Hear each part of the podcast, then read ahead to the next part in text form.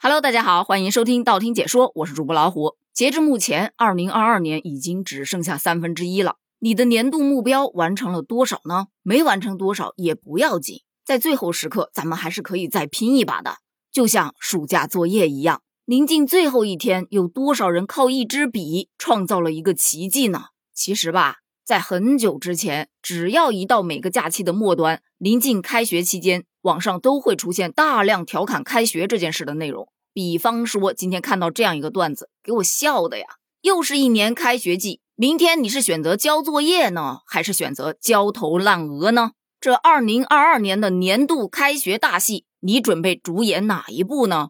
是励志剧一夜完成所有作业，还是说悬疑剧我的作业到哪儿去借？温情剧课代表为我所做的一切，再或者武打剧？混合双打如此激烈，科幻剧作业没写完，地球没毁灭，还是大型灾难级家庭伦理连续剧？希望大家引以为戒。反正肯定不会是喜剧，帮你写完了拿走不谢。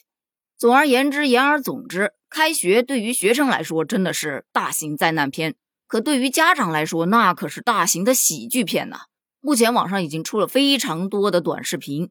各种欢天喜地、敲锣打鼓送孩子去上学的，还有什么开学满满的仪式感等等等等的。本来是想着，哎，看你们嘚瑟的，没关系啊，我们家马上也要开学了，到时候我也来拍一个。于是，当我怀着期待的心情等待着老师的开学通知的时候，突然就收到了老师延迟开学的信息。那一刻，真的晴天一个大霹雳，完了，这个大型灾难片要改名了，就叫开不了学。最近确实疫情又反复了，很多地方都延迟开学了。而这个消息对于一些学生党来说特别开心哇！开学前一天的心情，只有延迟开学四个字才能拯救啊！拼命赶作业的我看到这四个字，终于放下了心来，看来又可以再玩几天了。可是对于家长来说呢，那真的太痛苦了，特别是收到老师说做好在家上网课的准备工作，很多家长的反应跟我是一样的。此刻脑瓜子嗡嗡的，只想静一静。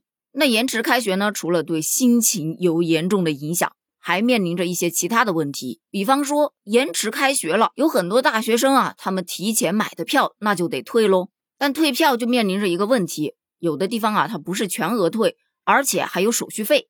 这个费用该由谁来承担呢？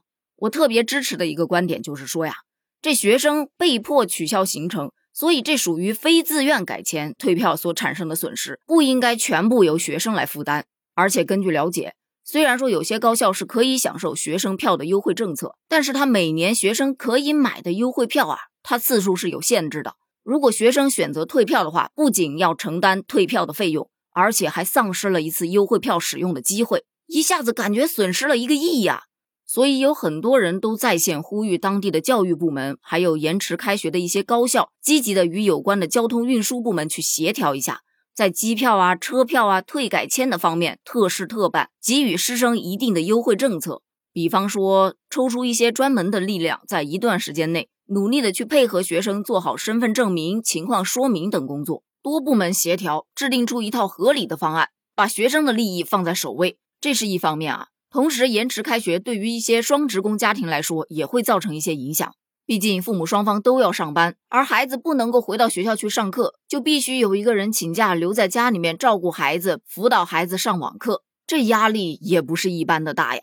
此时此刻是多么的希望疫情能够彻底的结束，人们能够回归到正常的生活，学生们呢也能脱下口罩，开开心心的返回学校去上课。但是目前疫情这一场无硝烟的持久战依然还在继续。我们能做的也只是咬紧牙关，默默的坚持，配合当地的防疫政策，做好个人防护，不到最后一刻，绝对不能够放弃和妥协。开学肯定是会开的，只不过是早和晚的问题。好了，今天的话题就聊到这儿了。你们那儿开学了吗？如果开了，那么你主演的是哪一部开学大戏呢？欢迎大家在评论区留言哦。评论区见，拜拜。